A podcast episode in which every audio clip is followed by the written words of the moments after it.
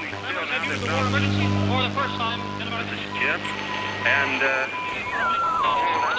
are receiving this message. We are Ken Jennings and John Roderick. We speak to you from our present, which we can only assume is your distant past, the turbulent time that was the early 21st century.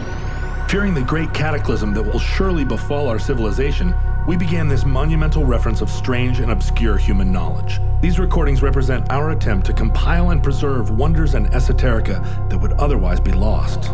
So, whether you're listening from an advanced civilization or have just reinvented the technology to decrypt our transmissions, this is our legacy to you. This is our time capsule. This is the omnibus.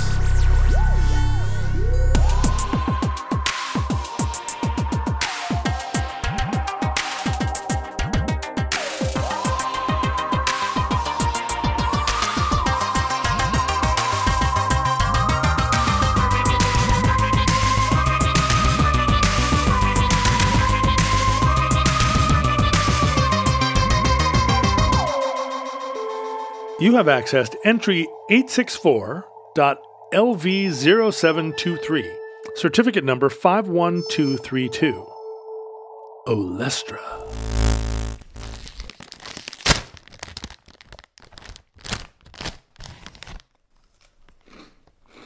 Oh, I like the sexy Barry White. Olestra. This is part of my continuing series of 90s topics for millennials. I know you feel very pressured to not just have all of To our just topics be like Stuff we watch as kids. Hey, Yeah. Johnny Johnny Quest.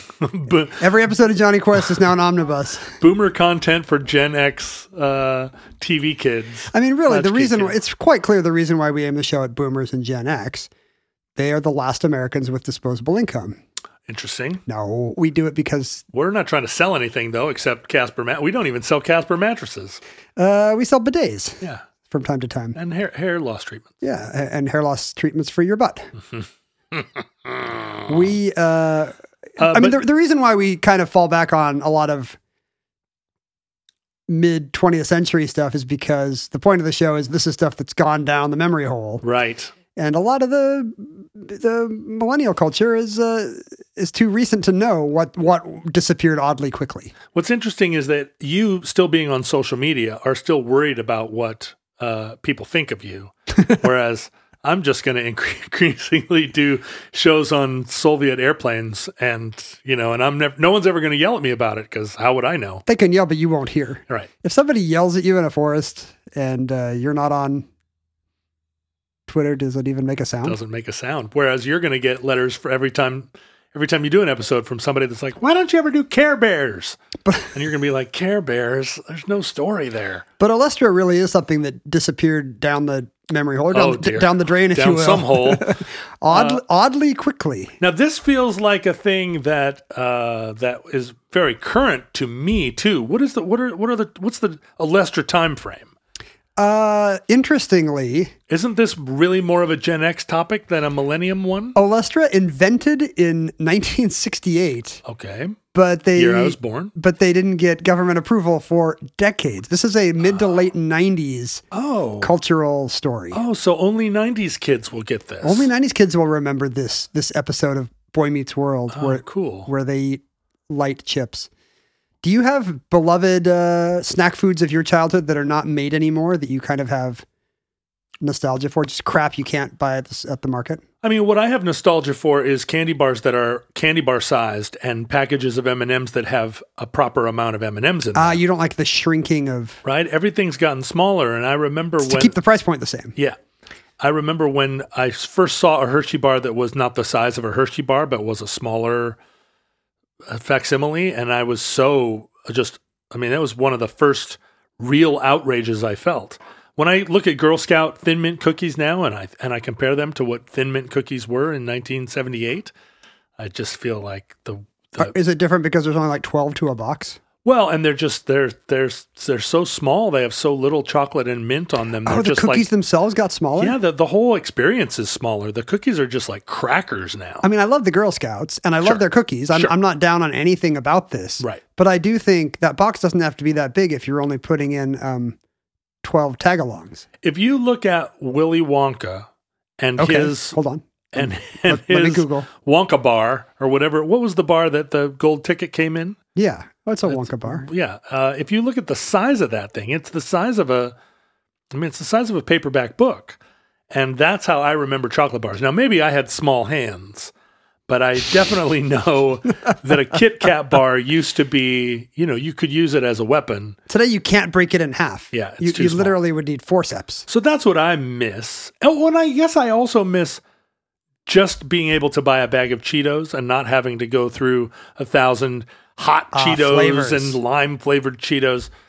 Uh, so all of these are just like old curmudgeon problems. They, it's not like they've stopped making any of my favorite desserts. I mean, the serving size thing is relevant. We'll, we'll we'll cover some ground here related to you know the fact that the Willy Wonka bar is from an era before anyone would care if a kid ate a, a thing of chocolate the size of a two by four. I mean, I also miss full size newspapers.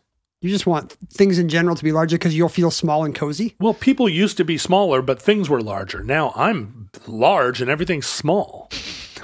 the culture is moving in the wrong direction. It is.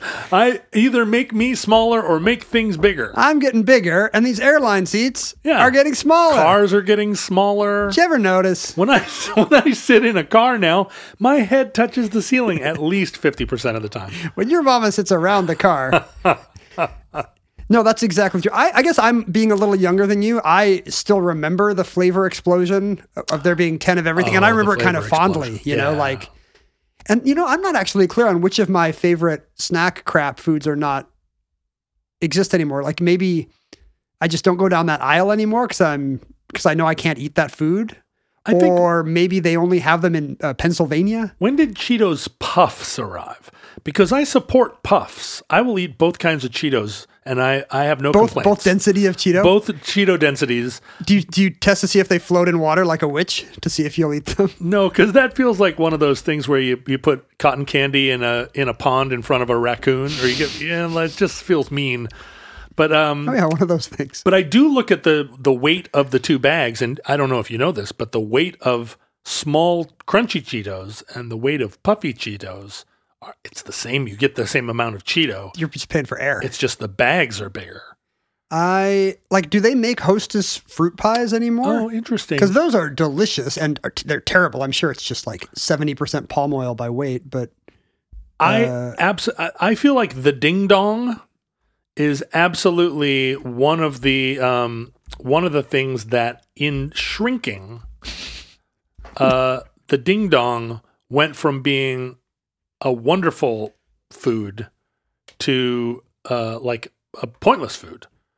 we need to Um, reprogram this buzzer so it's just you saying Ding dong. when the ding dong shrinks, it's not good food or But whatever like, you said. Hostess cupcakes and ding dongs both used to be. eh, You know, I would get one in my lunch sometimes. My mom would surprise me with a foil wrap ding dong or a Hostess cupcake. Hostess cupcakes always came in twos, Yes. and they were so good. They were like Oh yeah, it's the best. It's engineered to what kids want in their mouth and bloodstream. And now ding dongs are tiny little dry little husks of their former selves. Maybe we just got more. Uh, maybe we just got better palates. I mean, I'm a dry husk of my former self, but I I can tell that the ding dongs have changed. you don't. You don't like the, the ding dong of Dorian Gray. You, you got one in your I cupboard. that's do. as you stay young and fit. The ding dong is, so is beautiful. is wasting away. Um, I'm gonna. I, yeah, I feel like I'm gonna have to do a show on ding dongs eventually. Ooh, omnibus after dark. We got. Uh, I have specific chips that I miss, Which ones? but these are going to be Gen X chips. These are going to be like '80s chips. Well, what name an '80s chip that I wouldn't that that doesn't exist anymore? Potato skins.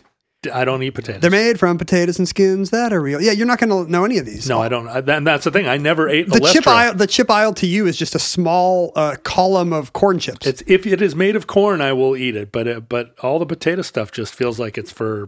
potato skins had potato. They were a potato chip on one side, but on the back they were like brown, like a potato. Hmm. So you would feel like you were eating, um, you know, the kind of Gross. Applebee's fries that still has skin on the back. I mean, I'll eat a funyun. I'll even eat a. You'll eat a root vegetable in chip form. Uh, yeah, I'll eat a. I'll eat a pork rind even That's not a root vegetable in your culture. from the pig plant, from the chicharron plant. Um, so the uh, the Wow chips that Fr- Frito Lay released in the '90s are, uh, I think, still available. Wow. but not the uh, not the wunderkind they were in 1996 when Wow chips sold 347 million dollars, making them the best-selling new product in America. And the, the news accounts all say it's the best-selling new product in America. Is that like compared to anything? Cars, uh, computers? Like it sold more than the Pentium did? I don't. I mean, is it sold more by volume, by number, by by price? Maybe it was just the best. You know, maybe in supermarkets it was the best. It was the biggest selling, hottest new item of 1996. Okay, now this this is going to p- potentially date me, but I have no recollection of Wow chips. See? I'm looking at a This picture is of them why I right have, now. This is why I have to do the millennial shows. I have zero zero memory of ever seeing this, and they can't possibly still be on the shelves because I've never seen one. you were in some kind of uh, a haze during this time. Because this is not it's not Wow brand. It's Doritos. It's yeah, it's Frito Lay. Wow. It's called Wow because they didn't want to call their chips Olustra. So Wow was kind of their trade name for this new miracle product that they'd been trying to get approved by the FDA for what almost 30 years. And it's um it's like a it's like a fat substitute. It's a fat substitute, and unlike many fat substitutes, it holds up under heat, so you can Oh. cook and fry with it. But wait a minute. Oh, I see. So it's not it's not like vegetable oil, which is still a fat. This is some There, other. there are thing. some things that have a fat-like feel, so you can you know you can replace the mouthfeel of fat in certain products. But what you want with fat, if you're a if you're a, a an American of our era, is you want to deep fry things, Yes, you do. or or maybe a Scot. Are there- Aren't they always deep frying candy bars and They uh, pickles up there? Or if not deep fry them, just fry them. I mean, you can fry them a lot of different ways. You don't care about the depth of the frying; you just need to, your food fried. Yeah, fry it. Fry it. Damn it. Any way you can. I don't have a minimum depth. For, just fry me everything. Uh, so Olestra would crucially it would fry. You could you could use it for you could heat it and cook with it. Um, the story of Olestra and the the decades long battle over it kind of begins in the 60s when the American and maybe the Western idea in general, but I think America kind of led the way on this and then it leaked into Britain and the EU and so forth, like so many of our worst innovations do. Uh, the 60s was the first time when we really started thinking about nutrition, not so much as the four food groups, like remnants of which you and I probably learned about in elementary school. Food pyramid. Yeah, there's. I remember when there were just four groups, like a, when the we had the old textbooks that didn't have the pyramid yet. Grains, fruit and vegetables, dairy, meat. Correct. Uh, and really, the point was to just get enough of all of these things because all food is good. All these foods are good. You just need to make sure you're getting enough, and then you'll be a happy, healthy boy or girl. My mom talks about the way she and my father ate in the mid 60s.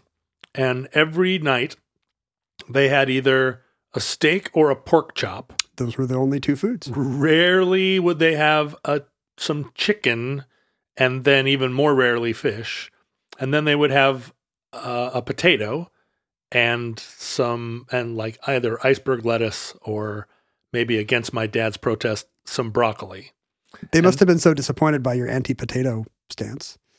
well yeah i mean i've never met a person that celebrated my anti-potato stance but i don't think uh, my dad ate bananas i mean i think they would Your like- dad's on the record as he didn't just eat a baked potato for every meal. no they would they had a bowl of fruit i guess but in terms of Yeah, um, dinner was different. Dinner had to be a meat there's I think we've talked about this on the show before, but one of the innovations of Chinese food when white people and you know specifically at first Jewish people started eating there in American restaurants was that it was not a big cut of meat. Right. That's where the idea comes from that you're hungry an hour later because it was the only American meal that would actually be vegetables and sauce instead of a big cut of uh, some kind of red meat. With some chopped up meat. Yeah, there's still there's still meat in there, but I mean, even then, you know, today we, that's pretty common. You'll have a little meat with your with your uh, your grains and your veggies, Yeah. and that was not the dominant American way to have dinner in the 50s and 60s. Yeah. The, the, the, the lean cuisine hadn't been invented yet. That's I'm right. going to put that right next to here to, to the ding dong. The uh, the sea change happened kind of in the 60s and 70s when instead of just saying all food is good, just make sure you eat a variety. During this is the first period where we start to think about what the wrong things are to eat. Where we, s- for the first time, and it's going to be hard for younger or future people to realize this, there was a time when nobody was scolding you for eating the wrong things. And the wrong things were uh, a reaction to kind of trying to discern why there was heart disease or why there was This is the High main blood pressure? This is the main thing that happened is that uh, there was a decline in infectious diseases around this time because we the germ theory of medicine had finally won out. We had good vaccines, we had cleaner water. Uh, Americans were living longer and not dying of infectious disease, but what that meant is heart disease just skyrocketed. So instead of perceiving this as a plus, hey, we're living long enough to get heart disease, people start thinking, what are we doing wrong that so many fine American dads and grandmas and so forth have high blood pressure and get heart attacks. It's so funny because right away we wanted to start living forever, and no one had put any thought into this because even when you live to be 75, you really run out of things to do.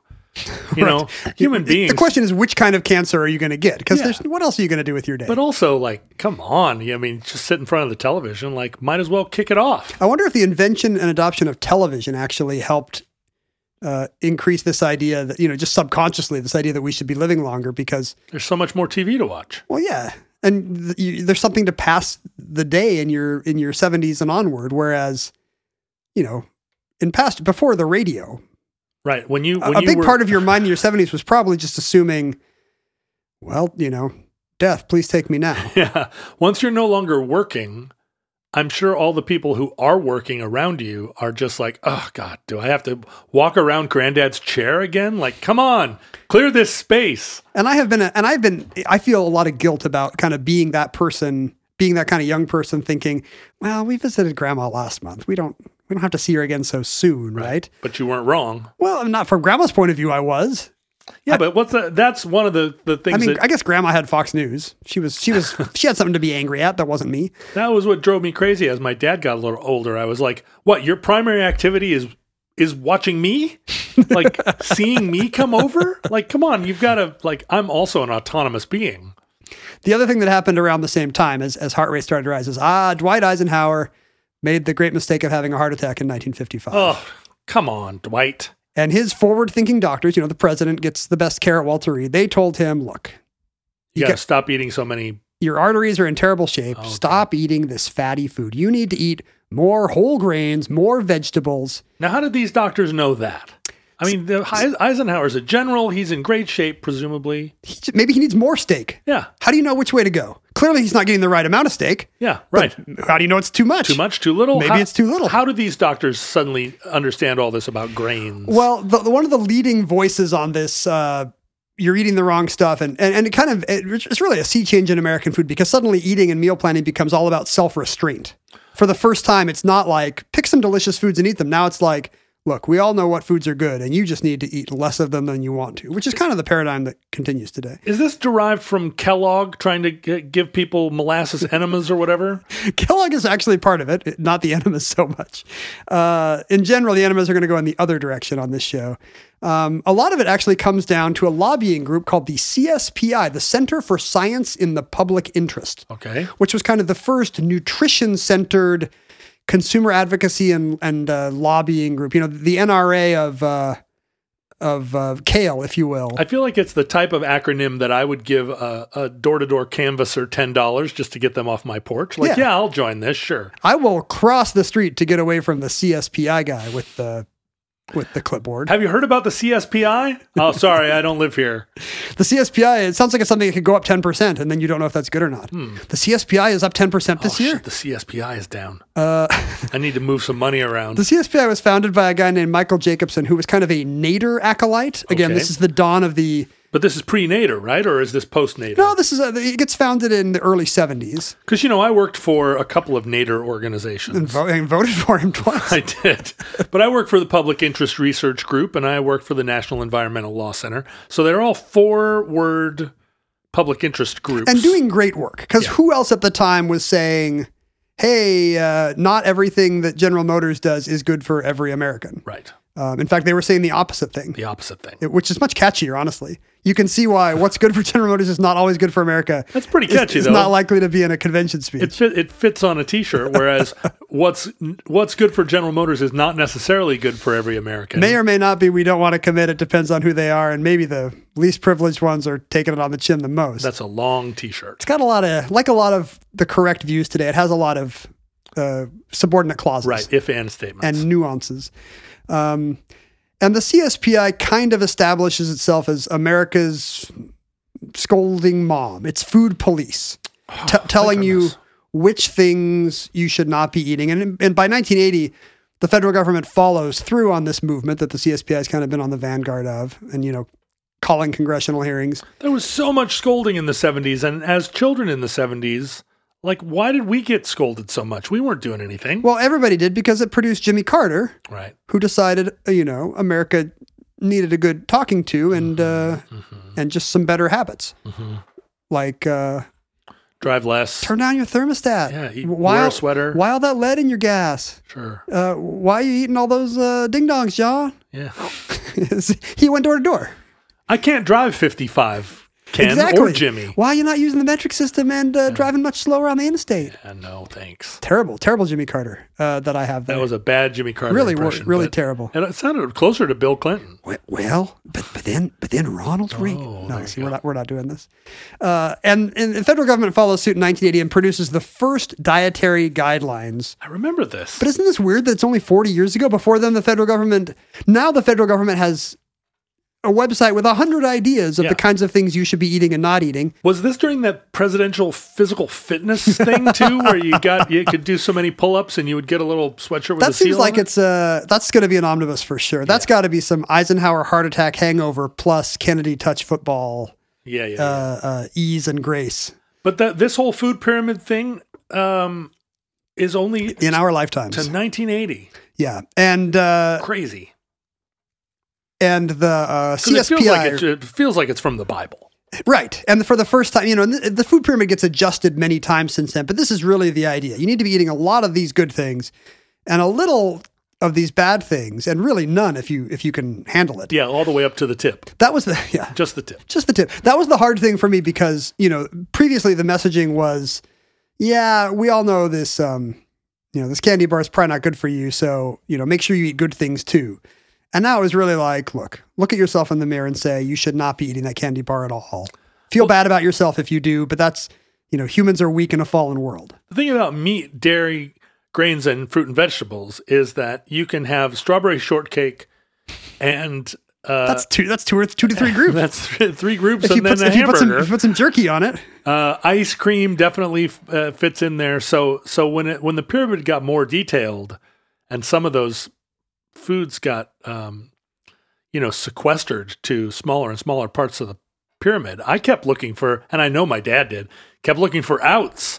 What are the outs? the good thing about the four groups is you can think of something you like in all of them. So Yeah. it's an easy sell in textbooks. pizza. I like bread. I like hamburger. I, like cheese. apples, and I like uh, what's which one did I leave out? Cheese. Yeah. Jeez, you didn't even have to pick a vegetable. 'cause Ice fruit cream and was vegetables the, were ice together. cream was in the dairy one. You know, Well, yeah, and my dad loves strawberry ice cream, and I'm sure he considered that a fruit and a dairy. cake is a grain, pie is a fruit.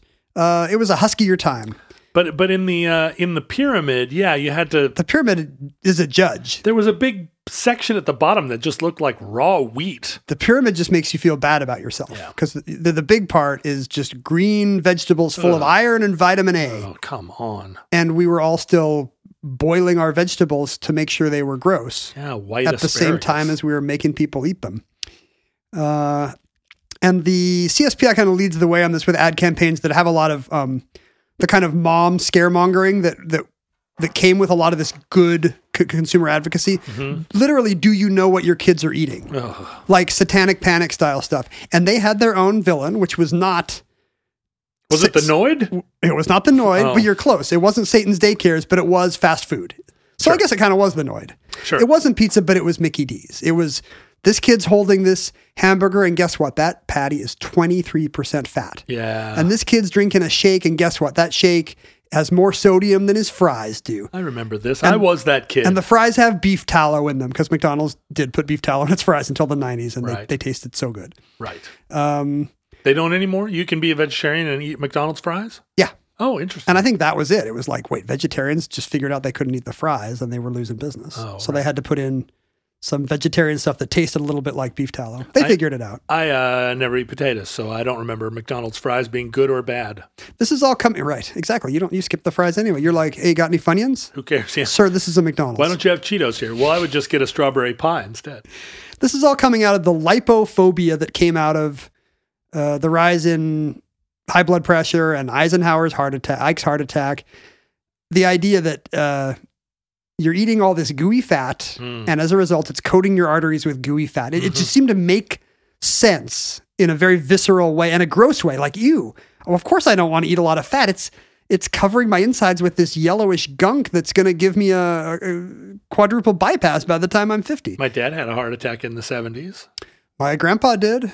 Um, my dad's prone to it as well. It's, you know, when people live longer, they have heart attacks. Yes. And there are nutritional things you can do, but it became cemented in the public mind that fat, fat in your diet is the worst thing. Fat in your burger. Why does why isn't that person eating a ground turkey burger? That would have less Yep. fat. Yep. Less fat. Uh, why isn't why aren't your kids drinking skim milk? That would have less fat. We all started drink. Uh, we all started eating chicken in the eighties. Mm. That's right. Where none of us had ever eaten chicken before, and suddenly it was like chicken is health food, Moms loved it because it was a little, you know, they could they could uh, pare down their grocery budget. right? It's cheaper. It's uh, that was in a bi- that was a big deal in an era where only one parent worked in a lot of these two family homes, and so you had the dynamic of a mom trying to economize, you know, a dad trying to earn, and a mom trying to economize, and it was it's a a coupon, seventeen percent interest. big agenda for her to try to keep the grocery costs down because she felt like she was, you know, the society, the patriarchy had put her in a position of of beseeching for to money to feed her kids. The first time I ever had chicken Alfredo in a restaurant, I did it thinking to myself that I was getting a healthy meal because it had chicken, and I'd heard so much in the newspapers about chicken being the new health food. as as companies figured this out and pulled, dialed back on fat, of course that makes food taste less good, and so they compensated by adding sugar and salt. Sure. And the Sugar Council was able to, you know, they loved this. They were able to straight facedly go in front of Congress and brag about how their food is just pure calories, the same as the same as any other energy lending food. And you know, it's important to note, sugar totally free of fat and cholesterol. I had a a, a very very impression a, a, a, a moment that made a big impression on me. I was working. This is in my very early twenties, working at a stock brokerage as a clerk, and the woman that kind of ran the the cage, Yeah. the clerk's area. Um, I overheard her talking to another woman that worked at the brokerage, and she said, "I made a big tray of of uh, brownies this weekend, and I ate the whole thing by myself. But you know what? It was fat free. The entire thing was fat free, and so I just sat and ate the whole thing because it was completely fat free. And I was standing there, you know, minding my own business with my green visor on, uh, typing up checks for the Gates Foundation or whatever, and thinking, wait a minute, that doesn't mean it's calorie free. it seems goofy now, but this was what that kind of fat phobia of the culture had fed us. The idea that if you didn't, if you ate fat, you would get fat and your arteries would get fat. It, it stands to reason. It's the same word. But There were twenty thousand calories in this in this Pan of brownies. box of brownies. also, how do you make fat-free brownies? What's your what's your butter or shortening substitute? well, it was probably Olestra. I mean, I don't remember what it was, but it was she bought a box at the store that said fat free. in this environment of America becoming increasingly uh, worried about dietary fat, uh, two scientists at Procter and Gamble in 1968 are trying to find a way to make fat more digestible to infants. You know, malnutrition's still a problem for babies. How do we get their little bodies to uh, absorb more of the calories they're getting through? You know, the, and largely through the fat in, in breast milk or formula, and then the, the foods that come after it. Uh, and they accidentally, because they're not very good at their jobs apparently, do the Whoops. opposite. They produce fat that is much harder for the body to absorb. Oh, The triglycerides that make up most of the dietary fat in our food are three fatty acids attached to a glycerol molecule. What the scientists have done is replaced the, the backbone of this molecule with sucrose, which is a larger, more complicated molecule, sugar. It's got uh, more place for more fatty acids to grip onto. The fatty acids are are agnostic about whether or not to wh- whether they choose glycerol or sucrose. You can make them choose sucrose because I guess that's just how organic chemistry works. Mm-hmm. And because the sucrose molecules are bigger and more complicated, you can get like seven or eight Oh, fatty acids on one of those babies, and you'd think that would be worse, but it's not. It just makes the molecule so big that your body can't metabolize it. It goes right through the intestine without the intestine ever getting any nutritive or caloric value from that fat. It's, So you it's garbage get in, the- garbage out. you get the delicious taste and feel of fat and sugar, That's right. but your body gets your body just uh, turns it into uh, expellation. Yes. What's the nice way we're gonna? What's the nice way to say? Expurgation. your body will pass it along back to the environment, and Night soil. Procter, it's night soil. Procter and Gamble um, immediately realizes what they have here: Oh yeah. a fat substitute that uh, doesn't put fat in your body. I'm still look, looking for it. And they try to get FDA approval. Unfortunately, this turns into a decades-long back and forth. Why? What's the what's the problem? The problem here is that the FDA is really good at testing stuff for toxicity. You know, you give it, you give a little bit of it to rats, and then you give more and more of it to rats, and you see at one point the rats die. right. That's not going to work here because you've created a whole new macronutrient. You've kind of turned diet on its head, and you need to do more than prove it's non-toxic. Right. Um, I mean, you could feed rats only this until they starve to death because it gives it brings no nutrients into their bodies. for 10 years uh, there's a lot of back and forth finally in the uh, in the mid 70s they just give up um, Who does the FDA or procter and gamble, just, just gives up and it's not until 10 years later when and you probably remember this little nutrition boomlet nutrition like anything else is faddish in the mid 80s Kellogg, uh, based on new research showing that you can lower cholesterol, we're still we're still very fat worried. You can lower cholesterol with certain uh, healthy grains. I think oat bran in particular was shown to lower um, blood cholesterol. And so Kellogg applied to the FDA to start putting lowers cholesterol on some of its oat cereals yep. and the FDA rolled over. And and Procter Gamble says, "Look, if we're gonna if we're gonna say this is something the FDA can certify, let's go back to the drawing board and try to get uh, our giant fat molecules out the door." Was this because the Reagan administration had a, a new mandate to the FB, FDA to just like green light, um, like stop being a, an impediment to industry? I wonder if that is part of. I didn't think about that at the time, but it's true that all their difficulties were, um, you know, late seventies, early eighties, and then in you know in the heart of the Reagan eighties, they uh, uh, deregulation and so forth. They Right. they take up the baton again, and so this continues on for another decade. Uh, in the end, during this thirty years of FDA back and forth on Pro- Procter Gamble's new additive. There are 150 studies done, 150,000 pages of scientific findings Wow. on the effects of what they're calling olestra. Uh, Procter & Gamble is uh, having to extend their patent on, on this molecule And it's never even been because released. nobody's had a bite of it yet. Um, the FDA is worried about a couple things. You know, in addition to toxicity, they're worried about well, will this just make people eat more fried food? Like, does this make people net unhealthier, even though they're eating right. less fat or metabolizing less fat? They're just going to think they can eat a whole box Tray- of tray of brownies. yeah, the whole tray, the whole tray of brownies effect, right?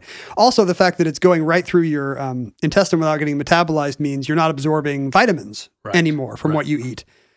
So They there were can't concerns separate there. the vitamins so that the vitamins are absorbable. Was, that was the workaround. E- Eventually, Procter and Gamble said, "Look, we'll add vitamins A, E, C, and K, or whichever the whichever the vitamins in question were, to all the snacks that we put Olestra in instead of regular fats." Procter and Gamble also has to limit, uh, you know, to try to get this government approval. They limit it. They say, "Okay, fine, we won't actually fry a bunch of stuff in this. We won't put it in brownies. We're going to say this is just for." Chips and crackers. Like all we want is to put this in chips and crackers, Oh, okay. please. All right. they're, For the love of they're hoping that once the once the door is open to Right. crack that they can Exactly. Yeah. Uh, but it is not until January 24th, 1996. So, wow, I guess Not that long ago. We're getting to that's the middle of the Clinton era. hmm Um, Which is a great time for an explosion in fried foods. right, the fast food uh, the fast food stigma has surely been lessened by by Bill eating a couple quarter pounders after every jog, right? um, the day before their patent is about to expire again, Wow. uh, and this is how you know that there's some collusion there between industry and government, which otherwise never happens. The day before their patent is due to expire, they get FDA approval, which automatically confers you a patent extension. But the deal is yes, it can only be chips and crackers. Yes, you have to throw in vitamins, and you're going to have to put a label onto this thing, a warning label telling the customer that there have been some side effects reported. And this, What, what, uh, so in the in the testing, there were side effects. Yes, and in Procter and Gamble's private testing, they were never able to find any. Weirdly, Hmm. when third parties, when third party universities did tests on Olestra, they saw, had some reported side effects, and the CSPI immediately jumps on this. They've been fighting this the whole way. They they're fat phobic, but they don't want Fake fact. they don't want to give the idea that there's some good some good ways you can eat chips. Right. That would get rid of their whole kind of idea of self restraint and virtue in in food. Yeah, they want you to eat two raw stalks of cabbage, Yes, which comes in stalks. Ca- Old cabbage stalks, they call Eh. them. and a little bit of goat cheese. No salt, no no um I guess it would just be yeah, you're supposed to live on garbanzo beans and and dream. they don't even have they don't even have good fats. The idea that you the idea that we're kind of internalized now that some fats are good and some fats are bad and some can you know fish oil can lower your cholesterol. Right. None That's of this not happening. none of this has made its way into the uh, messaging of the CSPI yet. So they set up a number one eight eight eight Olestra where they encourage people I, I don't know try it in your era. I don't know if this number still works. 888 Olestra. Dial one eight eight eight Olestra and and report the effects that you get. Are you dialing it right now? Let's see what happens. report the effects that eating Olestra filled wow chips from Frito Lay has on you. Because what most of the studies have found is something unpleasant you do not want to put on a warning label. You know, we see in cigarettes the uh, the war- the dr- warnings about smoking get more and more draconian on the labels. First, it was Your call cannot be completed at this time. Please try again later. come on CSPI. 188 Olestra. I guess no th- longer I guess they open. don't care about what we think about delicious low fat Fritos. It would be so great if they had parked like like just some kind of vintage recording. like how you can still go to the website for Val Kilmer's The Saint or Yeah, whatever. Right. And sadly, uh, the CSPI just doesn't have the unlimited budget that some of these big studios do, Joan. Uh, the most commonly reported, and the CSPI would put out ads just kind of w- warning you. Uh, They had a whole ad campaign against Olustra. Don't think like you're getting something for nothing, America. That's right. This stuff's bad. That may be where I learned that mentality. Well, it was easy. you, you think that's? wh- I didn't know you had that mentality. I thought you had the opposite mentality. No, don't think you can get something for nothing, Ken. no such thing as a free lunch. Uh, luckily for the CSPI, the side effects associated with Olestra were showstoppers. Mostly, most commonly reported would be uh, abdominal cramping, followed by steatorrhea.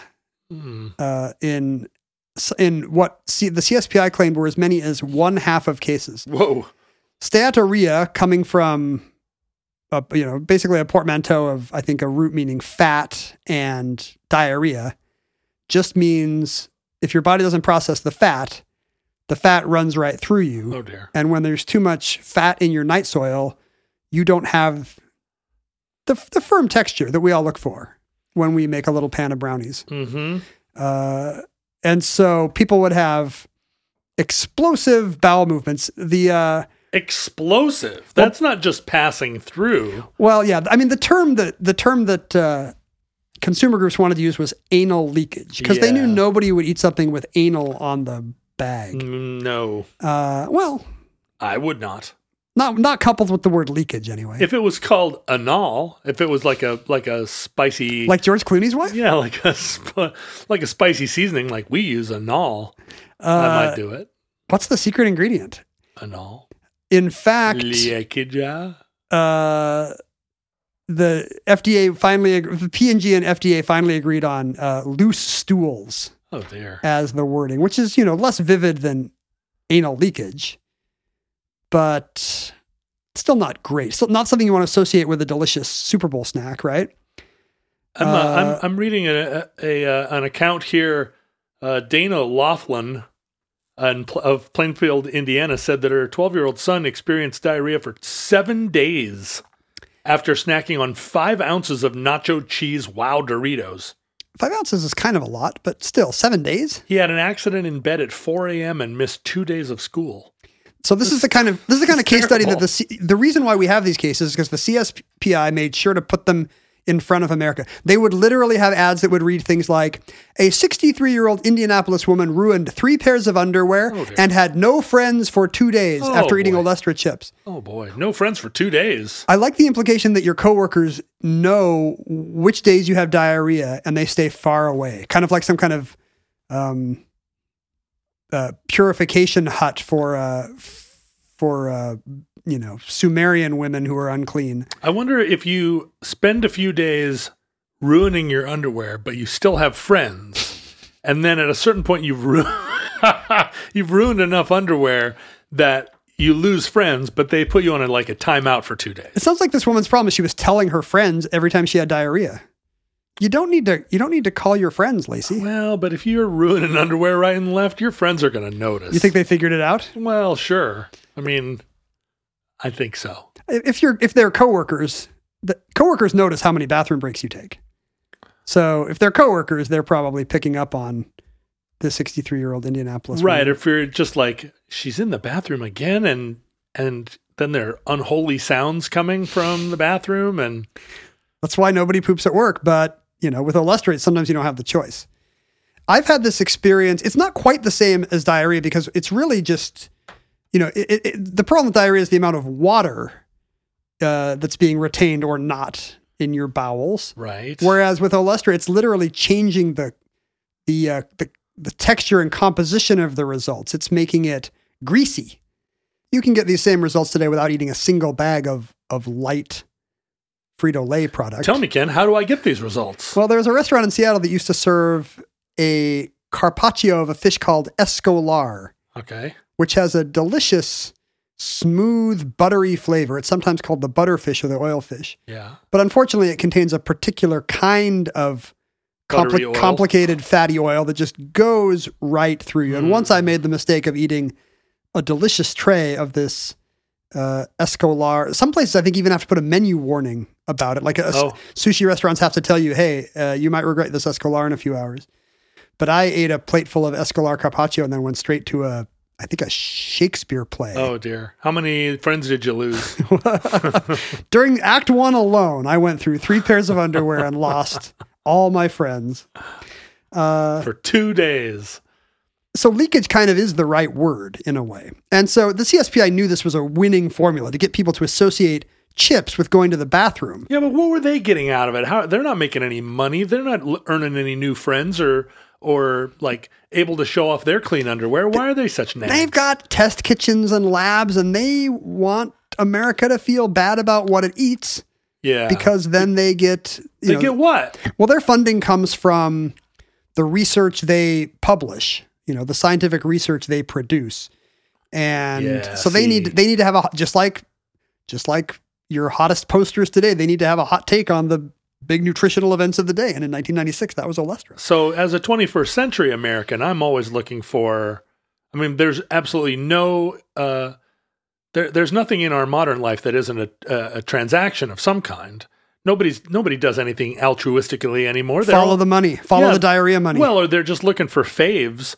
Um, so how how did these people profit? I see. It's they're getting government funding for their studies. They're getting attention. Yeah. Yes. And the ultimate diarrhea is the ultimate hot take. I'll say. What's hotter than that? Uh, this all leads to a 2006 lawsuit filed against Procter and Gamble by some underwear changing customers. Now wait a minute. So this came that these products came out in the late '90s, and how long did they survive on the shelves? How long could I still buy a Wow chip?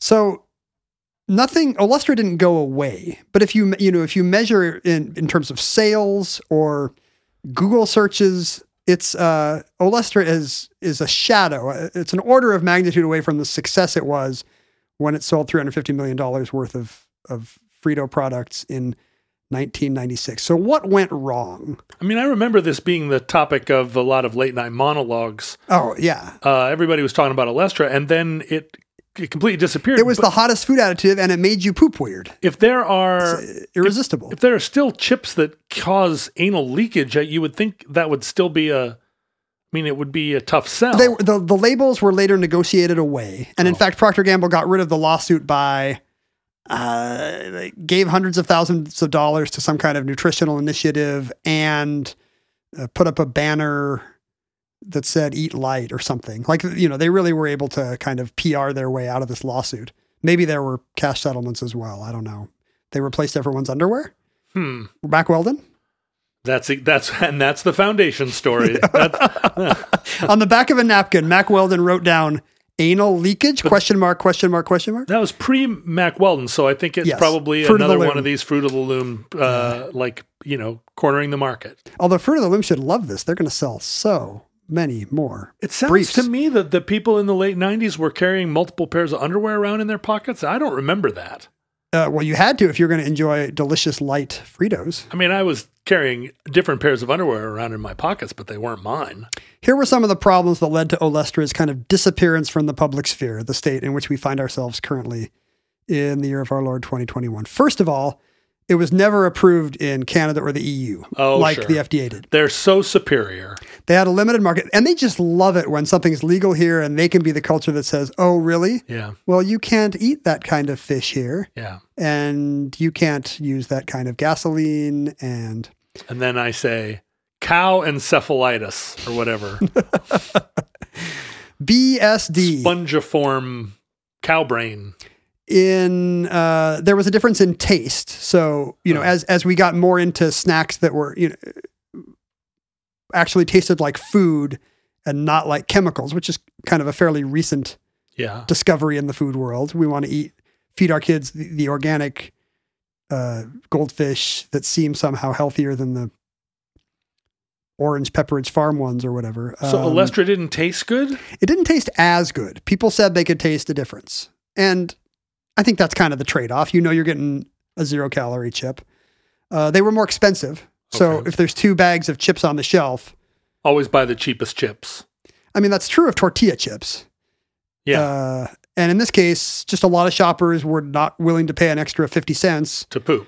to, to poop more. Uh-huh. I mean, what, what price can you put on that? Well, now let me ask you: if you are having trouble pooping, can you buy Alestra chips as a Are as you a asking? laxative? Are you asking me to diagnose this unapproved product for a use the FDA doesn't?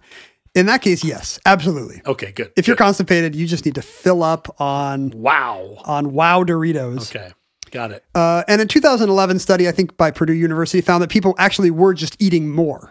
They were actually eating more calories because they'd finish off a bag of the virtuous chips.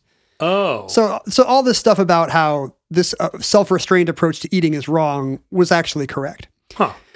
But the main thing that happened is our idea of uh, unhealthy food changed for the better.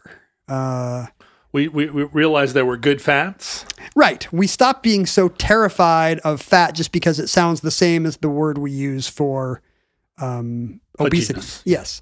In, ni- as early as 1972, a British researcher named John Yudkin was all over this beat. He published a book called Pure White and Deadly, which linked. about sugar. No, it was about cocaine. Oh. But he also, no, no, it was about sugar.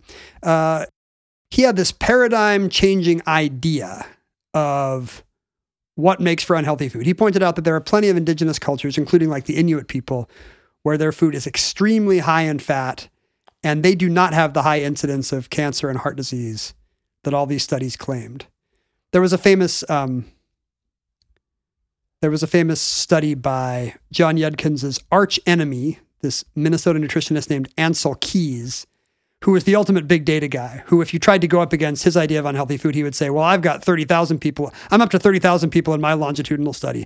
How many do you have? Ooh, burn. And he performed a study called the Seven Country Study, where he showed that no matter where you looked, Greece, uh, Latvia, Portugal, he, all over the map, you would find that the more dietary fat people ate, the more incidence of heart disease and cancer there would be.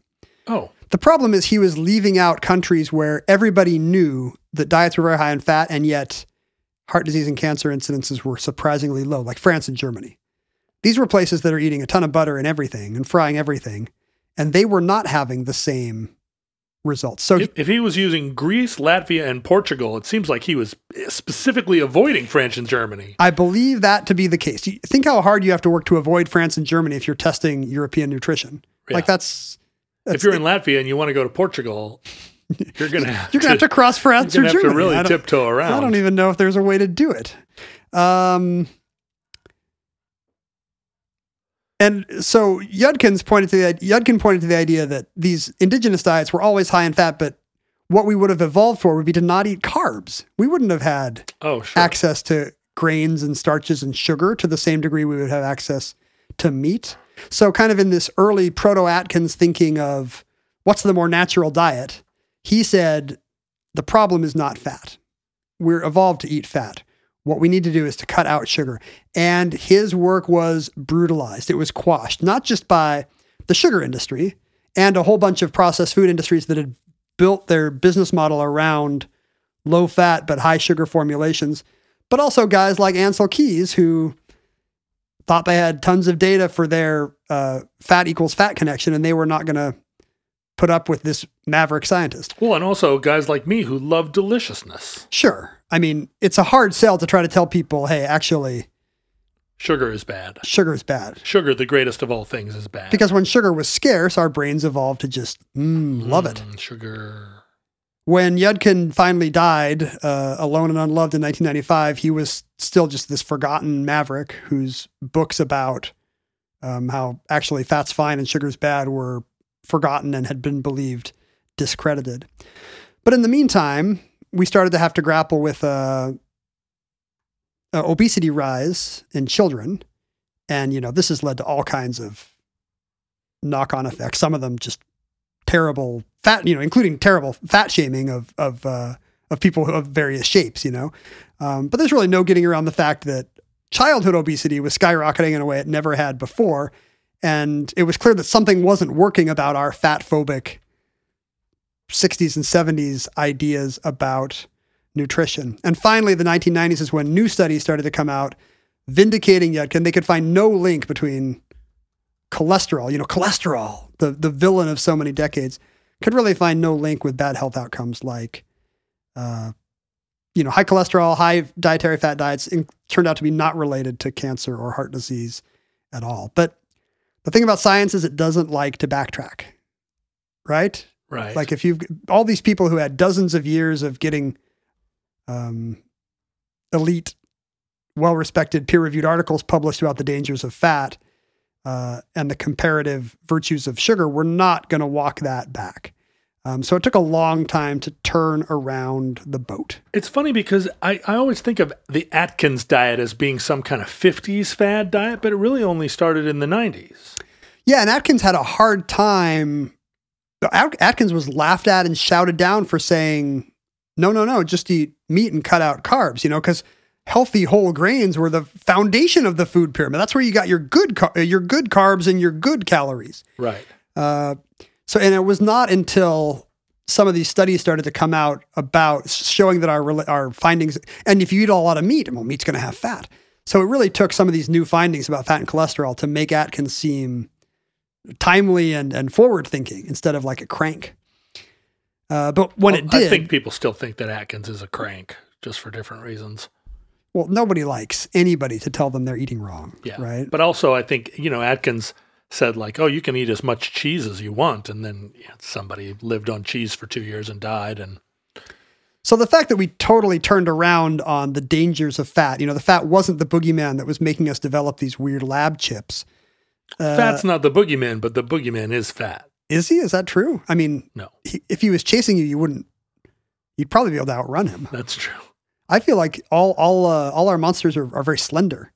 Yeah, that's true. You don't- Dracula's felt. you uh you don't often see like a portly uh monster which is good. Like n- except for that hot dog eating one in ghostbusters nobody's going to adopt a more nutritious lifestyle because they just haven't been made to feel ashamed enough, right? We talk about we talk about this uh, a lot, the million dollar ideas. But what if we wrote a supernatural thriller where the where the evil monster was like, uh, like you know, a plus size monster? Is that the ultimate uh, representation that, that plus size people can finally be monsters, or is Yeah. this just further further uh, demonizing. demonizing an already uh, shamed group of people? I feel like in the monster genre, as you say, almost all monsters are thin and skeletal. It is time for a little bit more representation, I think. by Well, I guess having it- like a, a Chubbins. Well, you could monster. definitely pick your dog in the Kong versus Godzilla fight. Kong, Kong has a little more meat on his bones, right? Godzilla's got pretty chunky thighs, Uh, yeah, pretty that's right. chonk, I right? Hmm. guess, I guess they're just different kinds of mesomorph. So uh, the idea has shifted back to look, it's okay to eat some fatty meat, or it's okay if you if you put butter It's in your okay to eat vegetables. some fatty meat, Yeah, you could make a little rap about it. but yeah, keep the floor neat beneath your feet. Uh, and now sugar is the dangerous one. As a result, in 2014, Haribo, Yep. uh, which you know the, the gummy bear maker, which by the way, candy makers used to love this because they would be like fat free. Can you believe these healthy gummy bears we found that don't have fat? Of course they don't have fat. How would you? They have horses' hooves and sugar. What are you going to do? and food Slather? coloring? Are you going to slather uh, Crisco on a gummy bear at some point in the process? Um, Yeah, it's like saying uh, it's like saying your corn chips are gluten free. exactly. Yeah, right. We know. We know.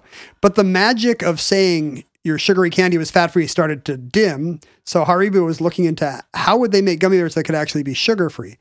And it turned out they could, they t- one thing they tried is to replace their sweetener with something called lycosin, which is largely maltitol, a saccharide molecule too big to be absorbed by the body. wow. We have not learned from the past. Womp, womp, In womp. 2014, they started to use the olestra of sugars in gummy bears. So the taste, your tongue still responds to the sucrositude, You're t- yeah, it's it's sweet on the lips, but then your tummy n- can't take it. not forever on the hips because it goes right through. Unfortunately, it turned out that just like with Wow Chips, these gummy bears did go right through you. People would buy them in five pound bags because that's how gummy bears come. and they would come out as one giant five pound gummy bear that you had to you had to figure out That's how to the get boss out. level.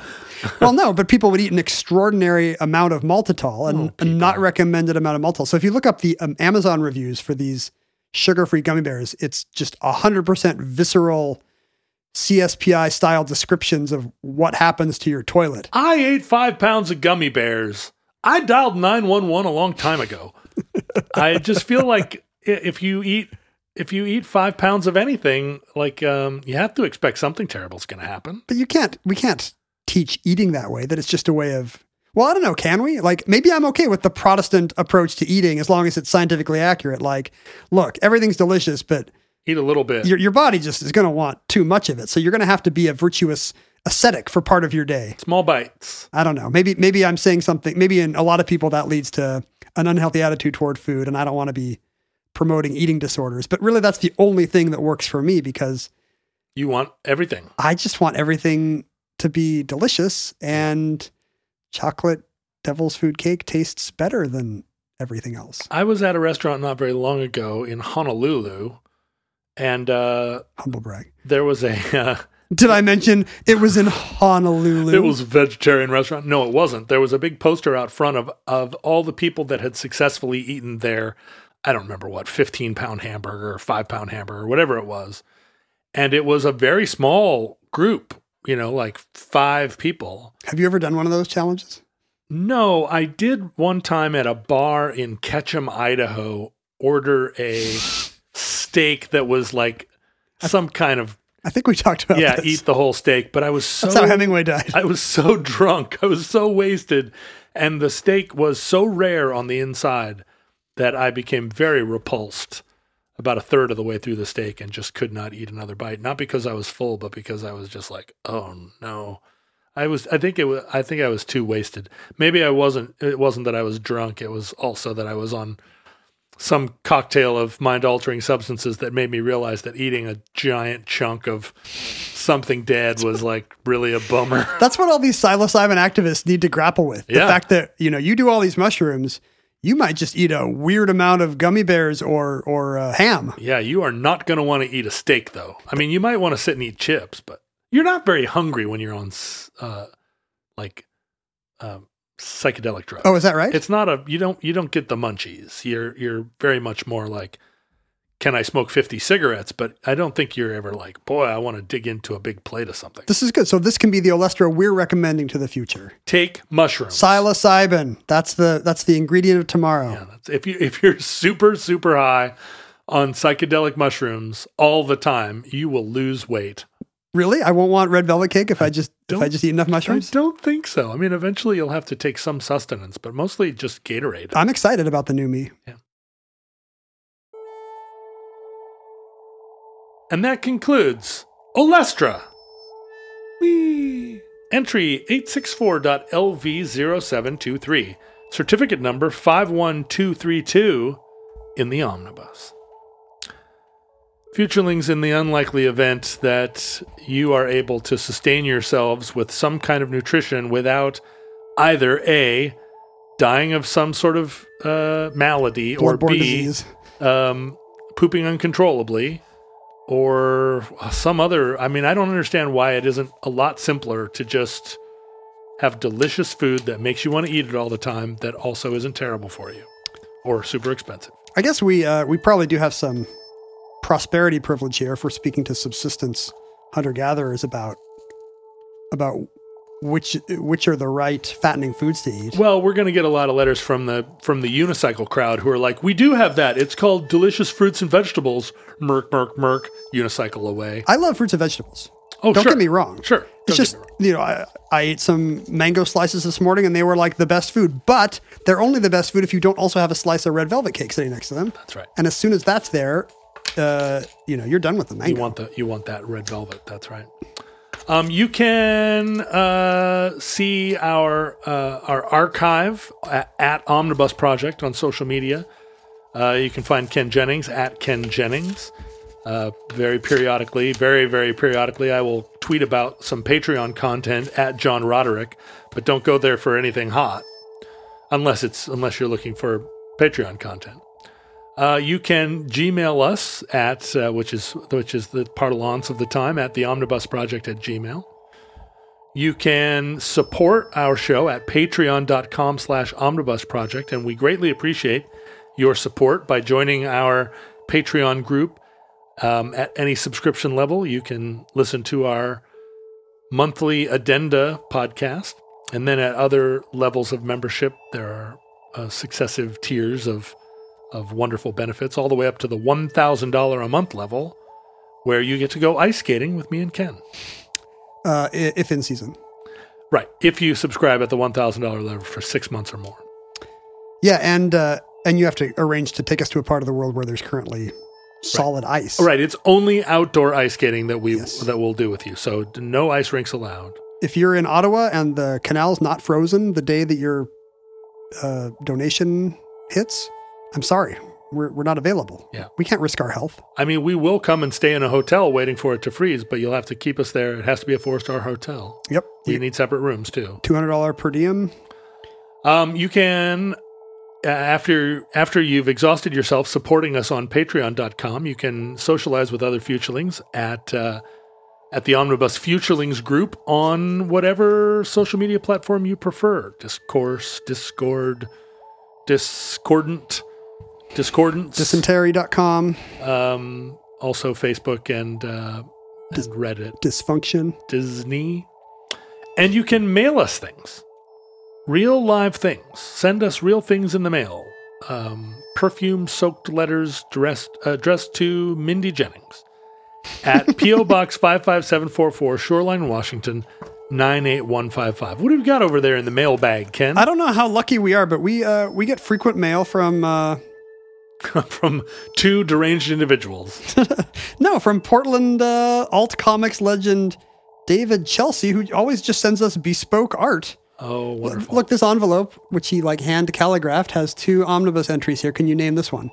Uh, well, that's cherries, Marash- uh, maraschino, cherries, classic John Epp, and on Yep. the back, and on the back it's a it's a cucumber. It's a it's a zucchini. It's a it's a Christmas light. yes, it's a Christmas pickle. A Christmas pickle. classic Ken Epp. That is great. So we each got a we each got an app repped. Uh, he, we mentioned the dodecahedron calendar that somebody sent us, and he sent us his dodecahedral holiday card, which, when assembled, turns into like a, a weird immersive 3D view of uh, of his front room. Oh, how awesome is that? Check it Look out; at it's, that. it's really great. He's And a s- very talented artist. We don't deserve him. he really is. Look at the work that goes into. And he sent us a couple of his uh, of his own letter envelopes that he made available back in the day. This one is a a lovingly stippled baby. they, Um, they appear to be living in a uh, industrial loft in New York City here, not in Portland. yeah, I Oregon. believe that is true. If that's from back in the day, Yeah, I still I think of him as an East Coast cartoonist. Am I wrong about that? Oh, that's very cool. And look at this one. W- what would you send the uh, the baby struggling to drink his milk or Nixon loves checkers? Well, Nixon loves checkers is a very uh, that that warms my heart. That baby is a little bit much to take. Are are those two envelopes that we are? Those are like stamped, self-addressed return envelopes. Uh, I think they are scans of envelopes he has sent in the past. Oh. But we could put a stamp on top of the pixelated out stamp and, and we'd be ready to go. He is a wonderful illustrator. it looks like uh, this one has a link to dchelsea.com. If you if you've seen his work on our Patreon, you should check out his site. Thank you, David.